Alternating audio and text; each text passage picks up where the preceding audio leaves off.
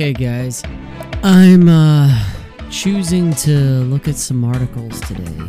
There's one from the uh, State Press, statepress.com. An opinion called "Feminism is dis- has destroyed college dating for women. Feminist ideas make navigating the dating world almost impossible." Uh, let's see here. Uh, civil rights, political.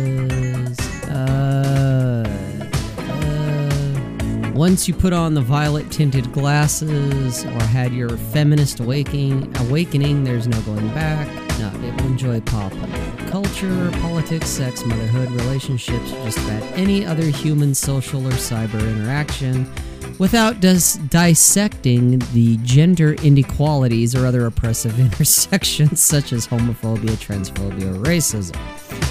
Uh, this is awesome. Uh, da da da da. Basically, bitching about it's harder to date. Uh,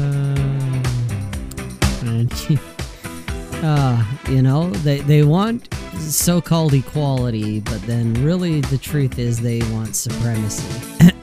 and so they they go after some stupid shit and guys back off you know because we don't want to be part of the me too movement. We don't want to get nailed with it or something like that. And so they turn around and now they're bitching and moaning because you know it's hard to date when you're on campus.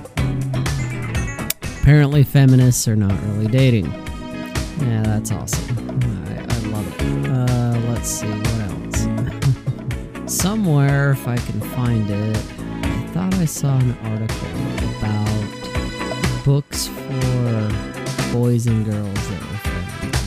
If it is, I guess you, gotta understand it, guys. It's just fucking dangerous. Reverse sexism cannot and does not exist. I even want to go down that hole? Feminism isn't dead, it's just confused.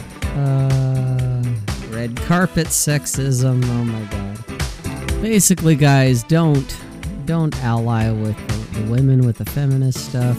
You're gonna end up getting yourself uh, shot in the ass. Just just don't. Uh, let's see.